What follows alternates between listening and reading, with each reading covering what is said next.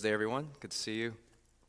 Um, my name is Pastor Lester Cruzat. I'm an assistant pastor here at ICC.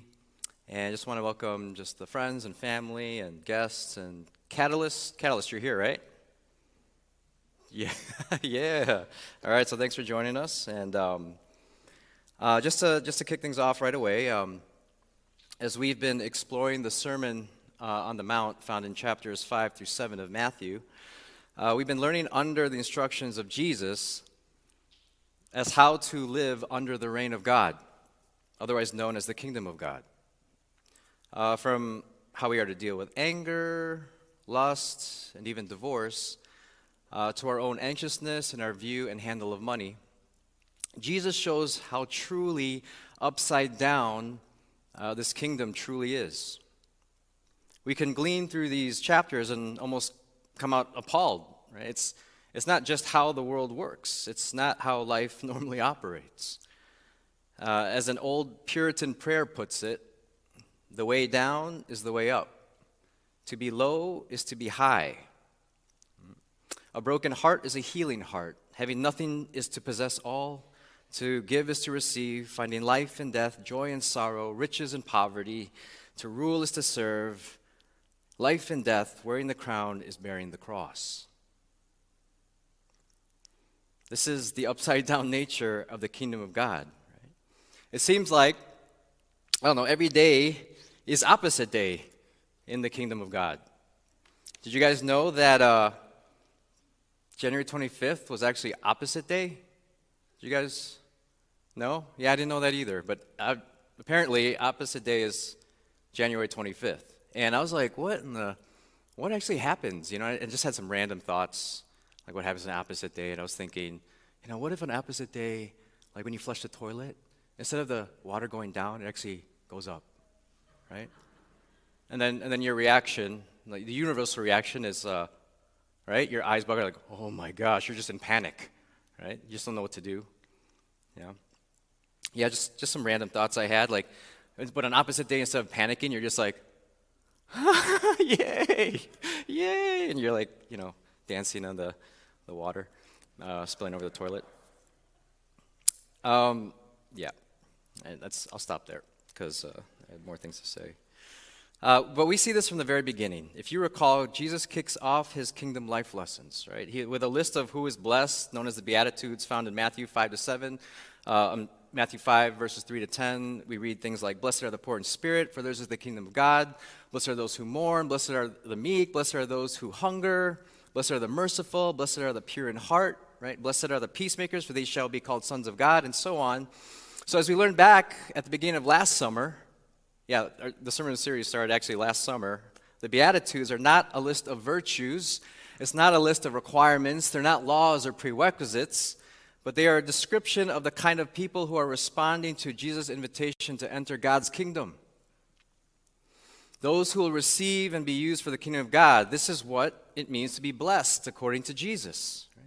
Jesus intros his Sermon on the Mount immediately with the who's who of the kingdom. Right? It's everyone, right? All, all are invited. There's no one that heaven would exclude. But you think you'd know who would gladly take this invite, right? If our mainstream culture and preferences had the choice to rewrite the Beatitudes, what would we write, right? We would say, Blessed are the rich, blessed are the famous, blessed are the powerful, right? Blessed are the beautiful. When we think of the notables of the world, who we admire, right? What, who we tend to celebrate the talented, the, the successful, the, the powerful, from athletes to actors. Right? We know who makes class president and who doesn't. We know who gets inducted into the Hall of Fame and who doesn't. We, we know who gets the statue and who doesn't. Jesus says, This is not who automatically makes my A list. My list draws the weak, the poor, and the forgotten. Yes, all can come, like all are called, right? But when it comes to the kingdom, you know, there's no discrimination. But it's the dropouts, the physically repulsive, the, the losers of society, right? the, the rejected, the ones who are picked on or who are picked last on the playground, the bullied, scoffed, the dismissed, and abused. These are the ones who respond to the invitation. These are the people, these are the hearts, these are the attitudes, whose postures of those that receive the invitation card. And where it asks you, yeah, are you attending? They would always, without hesitation, check off the box, yes. Yes, I'm coming. Every single time. Yes, I want to enter the kingdom. Yes, I want, I want Jesus as my king. Right? And check this out. Right? Look, look at this. Matthew, the author of the book of Matthew, right, um, exhibits some intentionality as he lays out his gospel account.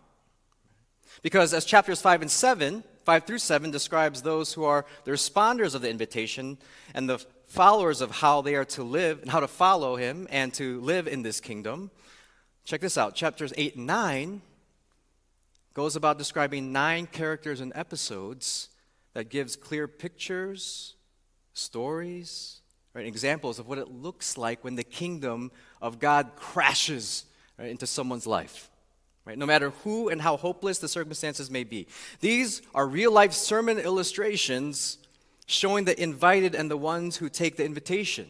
Right? Matthew is seeking to show specifically from the very society that his audience lives in as to how as to who among them are the blessed ones. And those who follow the kingdom establisher and ruler, Lord Jesus, these are the ones who will experience the grace and power of God. A leper, a Roman soldier, a sick mother, demonized, paralyzed, blind, mute men, and even a deceased girl. Right?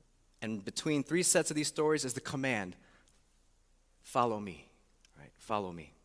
Matthew's point is clear. One can only experience the power of Jesus his grace by following him and becoming his disciple. And we will start off with the healing of a leper, the very first account of the unlikely encountering the kingdom.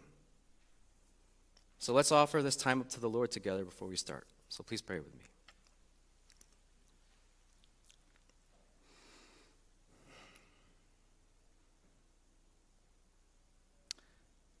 Heavenly Father, uh, for many of us, this has been a, a pretty discouraging season. And so we ask you, Lord, um, we want to hear your voice deeply within our hearts. We don't want to be entertained. We don't, we don't want to see a show. We, we want to see, we, we're here for you. We are here to hear from you.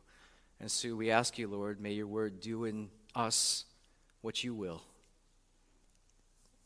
Bring about, Lord, deep change in us as we gather here for these uh, for this uh, for this hour. We love you in Jesus' name. Amen. Amen. Uh, Matthew 9, 12 to 13 says this.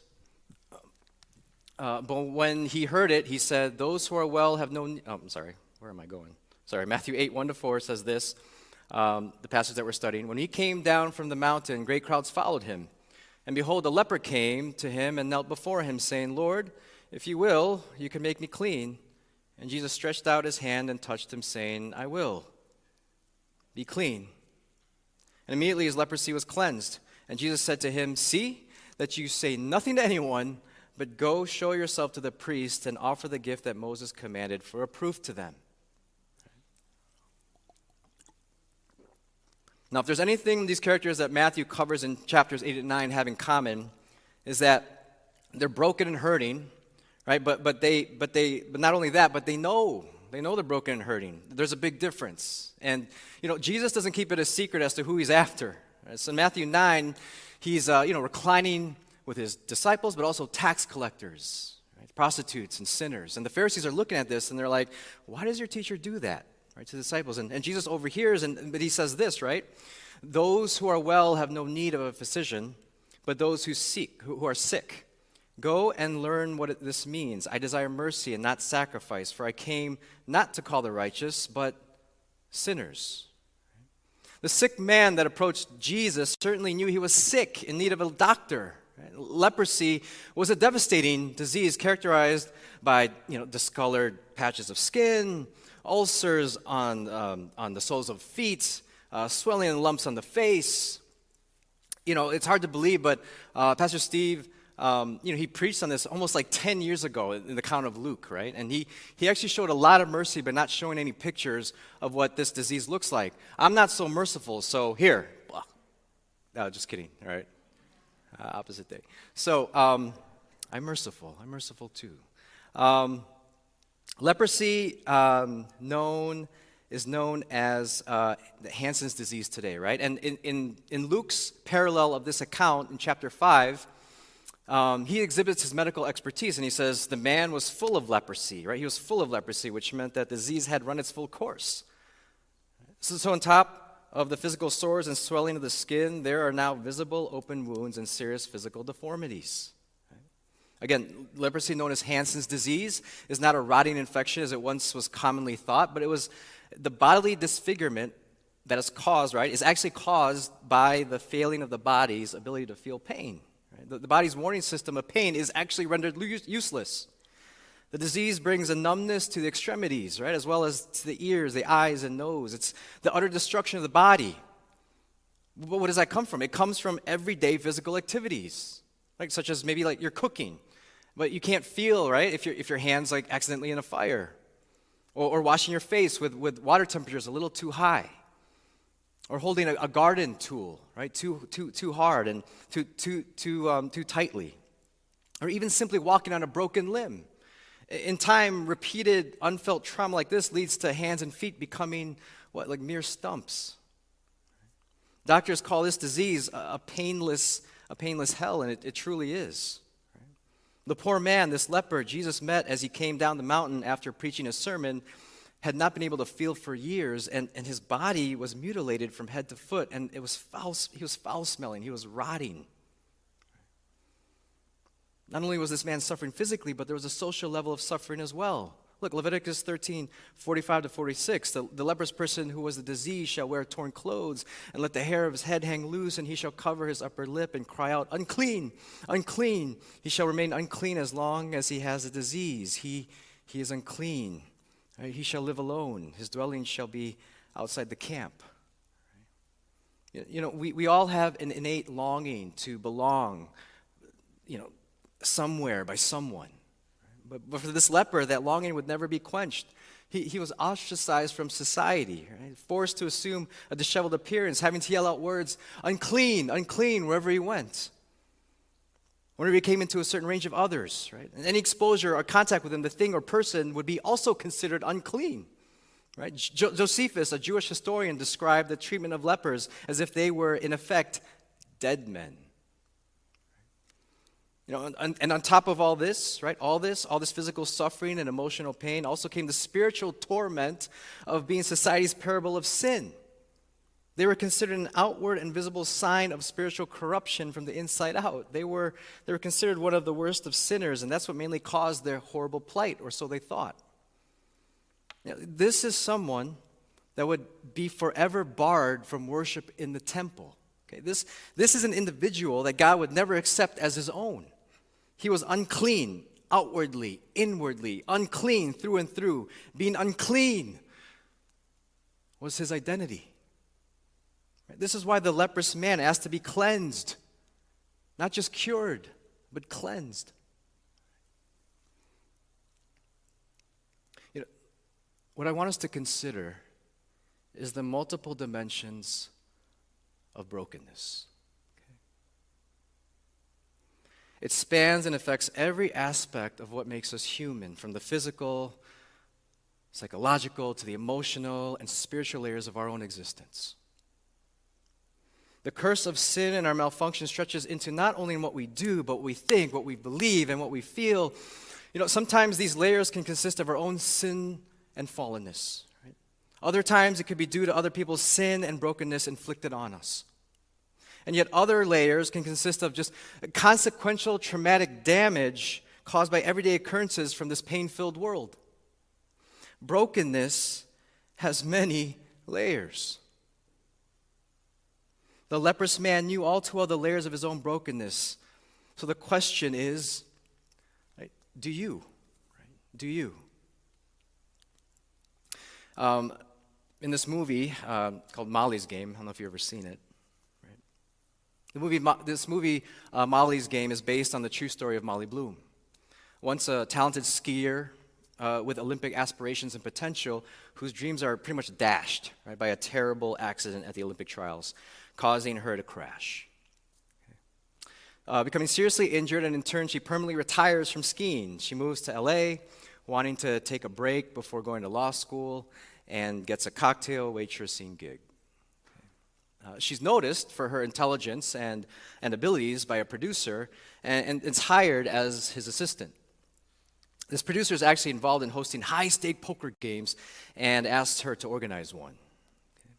So the guests include famous, actually, the guests include famous actors, business mo- moguls, and some of the richest and most powerful men in the world. After the game, she gets tipped thousands of dollars, and Molly finds out how lucrative this career could be. So Molly, making Mad Bank, goes from running the games to making it her own. And fast forward, us, um, using her drive, wit, and ingenuity, Molly eventually births the world's most exclusive high stakes poker game.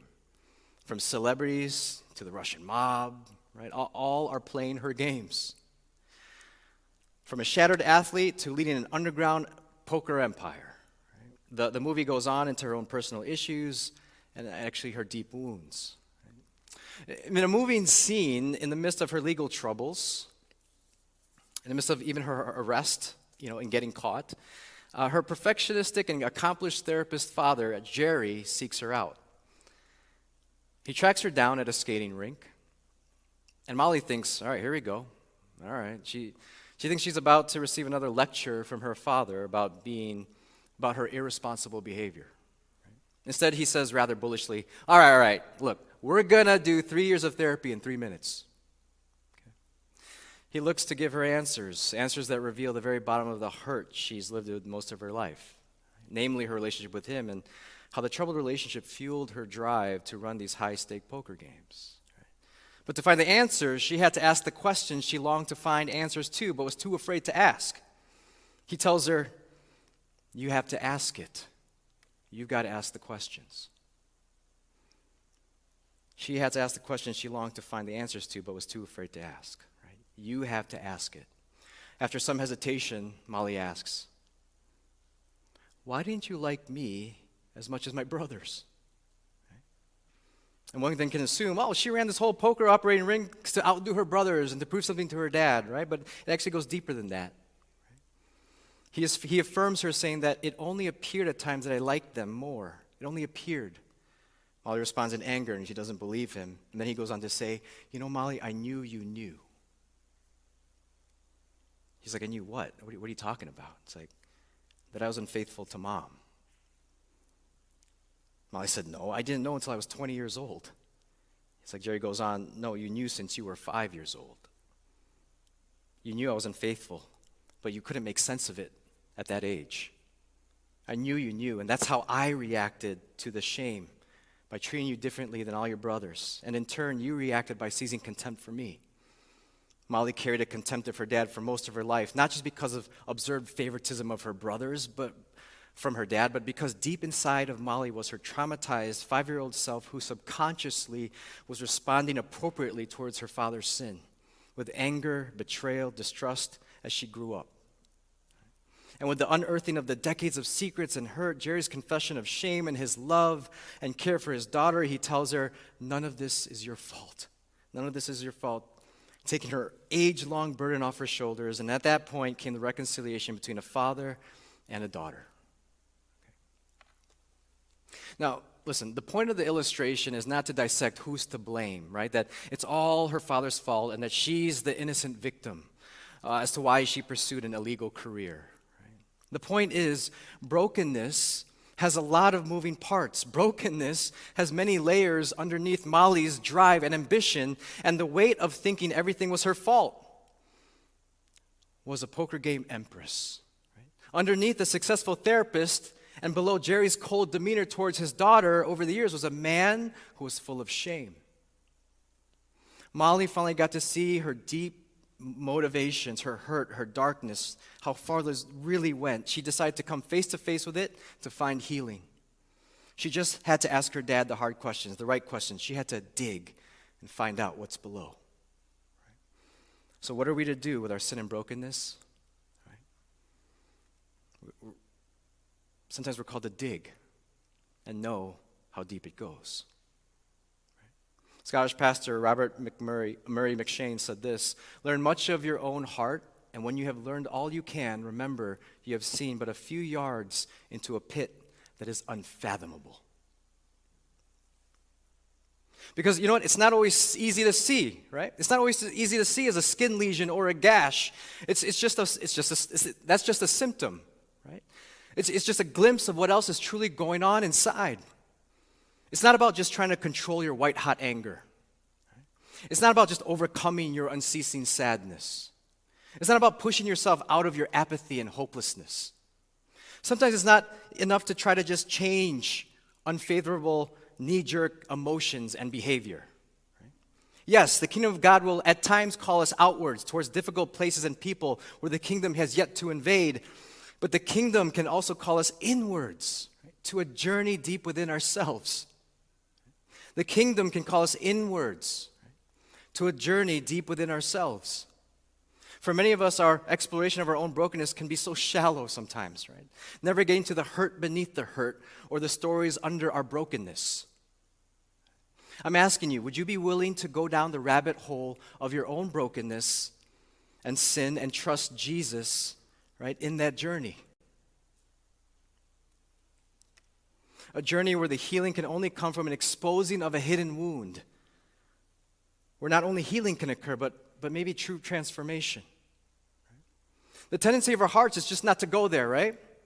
It could be due to just blaming the external, right? It's, it's because of this person or that circumstance that I'm like this. Or blind pride. No, no, I can, I can handle this. I can control this. Or I can do better. I can be better.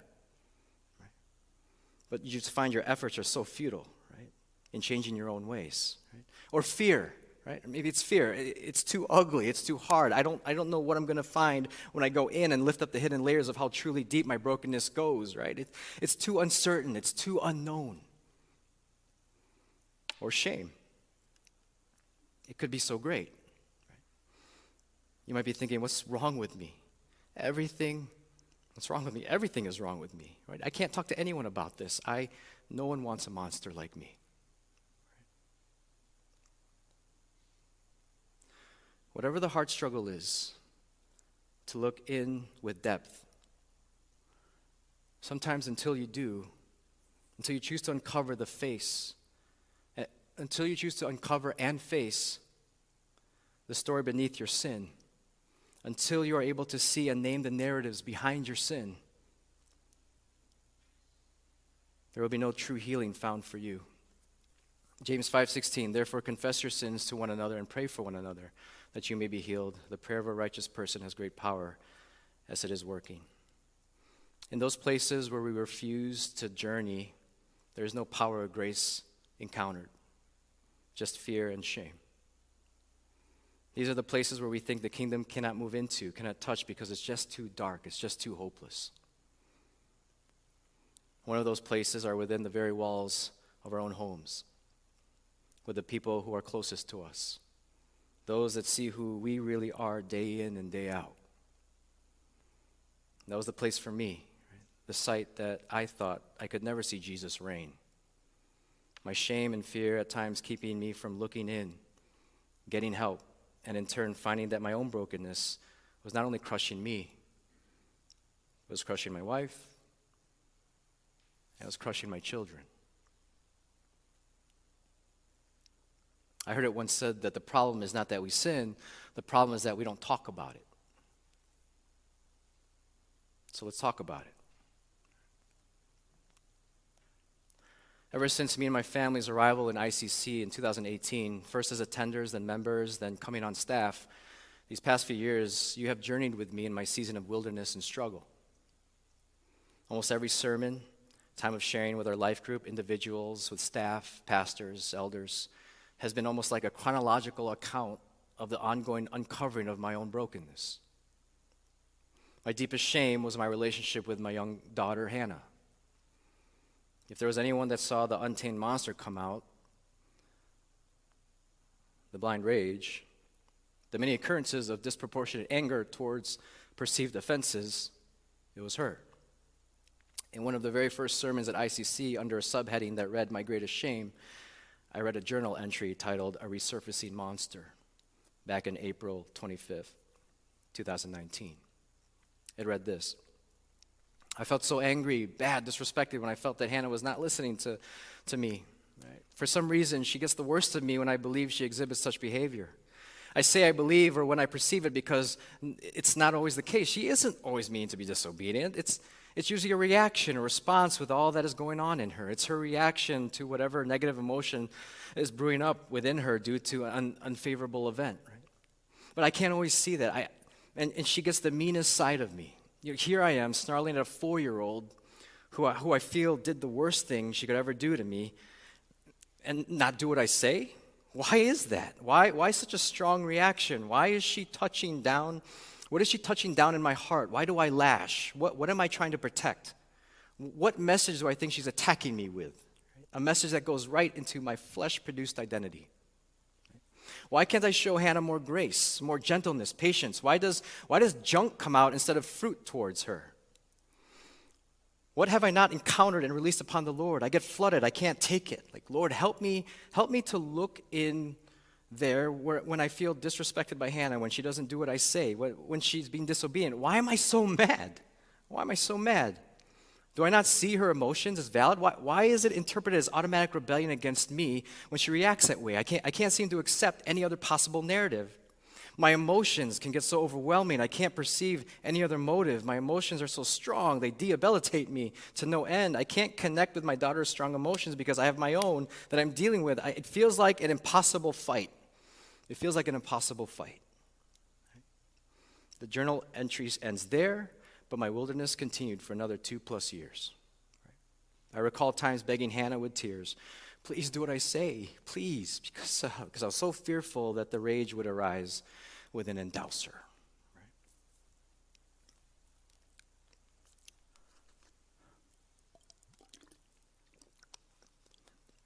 It was getting so chaotic and so dangerous that there was even a point where Grace, my wife, even talked about taking the kids away until things changed.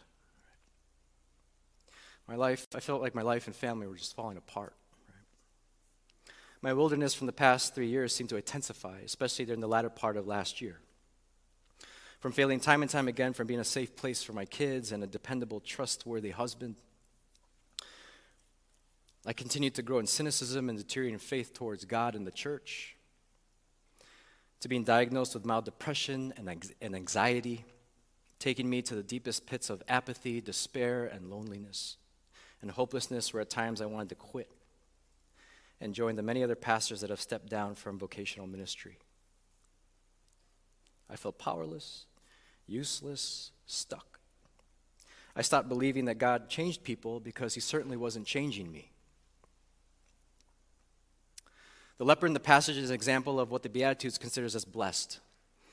Blessed are the poor in spirit, for, for theirs is the kingdom of heaven. To be poor in spirit means to be rendered useless, worthless, worth something that someone ha- someone that has nothing to offer, right? And that's where I was, right? That's, that's how I felt. But how in anyone's right mind am I blessed? Because all I sensed was that I was cursed. Right? I didn't know how far down and buried I really was. Until I got out. Right? Until I miraculously just got out. Just this past December, I woke up one day and I felt different. I felt free. I felt like I could breathe again, right? The negative feelings and voices in my head just, it was just silent. There was peace. Uh, was, the quiet was just, it, it felt so deafening. It, was, it was a state that I'd forgotten because it's been so long. Getting up from bed, I remember making my way to Hannah's room, waking her, only to stare for a good while because she looked different. I didn't see a threat all of a sudden. I didn't see a trigger to my anger. I didn't see her someone who was unsafe. Like I saw her. I saw I saw Hannah. I saw Hannah for who she really is. I saw her for who God created her to be. My daughter that needed a father.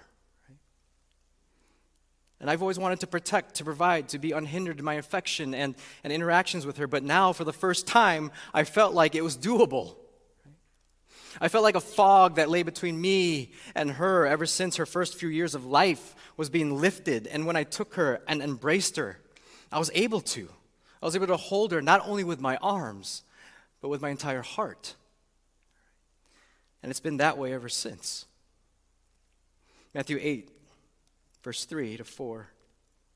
And Jesus stretched out his hand and touched him, saying, I will be clean. I will be clean. And immediately, immediately his leprosy was cleansed. You know, it felt like Jesus took my leprous heart and just cleansed it. But was it is but was it that is that what really happened? Right? How did this happen, right?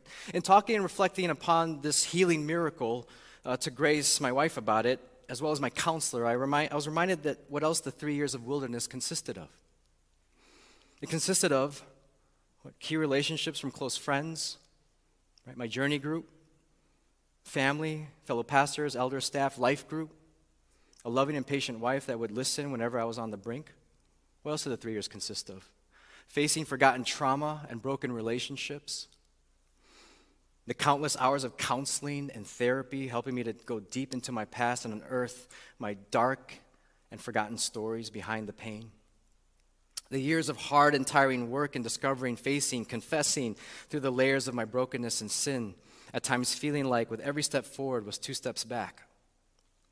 The hundreds of prayers lifted up for me, Grace, Hannah, and Joseph, and the small glimpses of God's faithfulness, His faithful presence, in His still small voice, telling me in some of my darkest times, just keep going. Keep going. The narratives, the hidden stories of my own brokenness were being uncovered, identified, confessed, and healed. All in conjunction, all in conjunction, all in cooperation with the union, with the exposing, in union with the exposing and sanctifying work of the Spirit within me. In cooperation with the divine work that God wanted to do on the deepest core of who I am and is still doing. Verse 16 to 17. I'm sorry, uh, Dane Ortlund says this in his book Deeper For he is sending us down into honesty and sanity. He wants us to see our sickness so that we can run to the doctor. He wants us to get healed. Fallen human beings enter into joy only through the door of despair. If you are not growing in Christ, one reason may be that you have drifted out of the salutary and healthy discipline of self despair. Uh, I'll close this with this question, okay? What is all this self despair, digging, confessing, surrendering, healing all amounting to? Right? After Jesus heals the leper, he then instructs him to, on what to do next. Verse 4 And Jesus said to him, See that you say nothing to anyone, but go, show yourself to the priest, and offer the gift that Moses commanded for a proof to them. Jesus was telling the healed man to follow the instructions prescribed in Leviticus 13 to 14. Instructions for validating that the former leper is indeed healed from his disease and free to return to the rest of society. The priest would examine the skin, give witness and confirmation that the disease was gone. The formerly sick would then present a sacrificial gift to God in thanksgiving for being cured.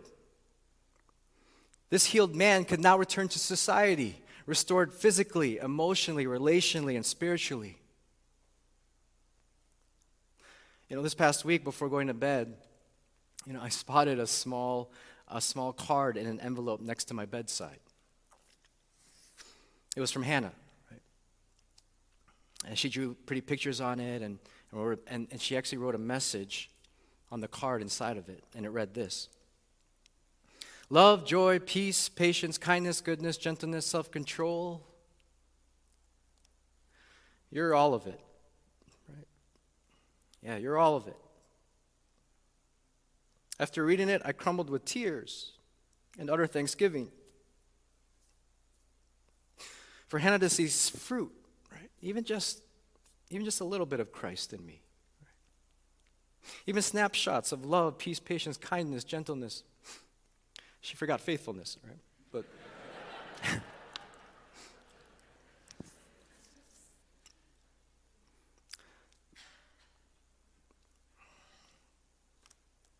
what an encouragement, right? What an answered prayer. I never thought I could ever receive a card like this from her. Hannah became my priest, even for that moment, affirming and confirming the great work that Christ is doing in me, restoring me towards the likeness of Christ. So, so I'll ask it again, right? What is all this self despair, digging, confessing, surrendering, healing amounting to? Right? You know, it's about showing good fruit, right? It's about the fruit of the Spirit becoming who I was intended to be, becoming more like Christ. I'm being changed, I'm being restored. The kingdom of God, it really is truly here. It's time, it's time to present my own, right? My own sacrificial gift to God, right? Thanksgiving for the ongoing cleansing work He's doing in me. Like, you know, the giving of my life as a child of God, pastor, father, husband of God Most High. That's my, I can only give my life, right? That's my only proper response. Am I now a complete husband, father, pastor? No way. Uh uh-uh. uh Far from it. But I can testify before you all that I'm not the same. I'm not the same. Christ is growing me, He's changing me. And if He can change me, He can certainly change you. Look, sometimes the call of Christ, sometimes the kingdom work takes you inwards rather than outwards. And requires a faith as you venture into the depths of your own broken story. My question to you is do you know how deep your brokenness goes? And do you have the courage to face it, deal with it, and allow Jesus to have access to all of it? That is the healing touch. That his healing touch may be encountered, that it is there that you will find yourself in the territory of his kingdom. As the first beatitude says, Blessed is the poor in spirit, for theirs is the kingdom of heaven. Let's pray.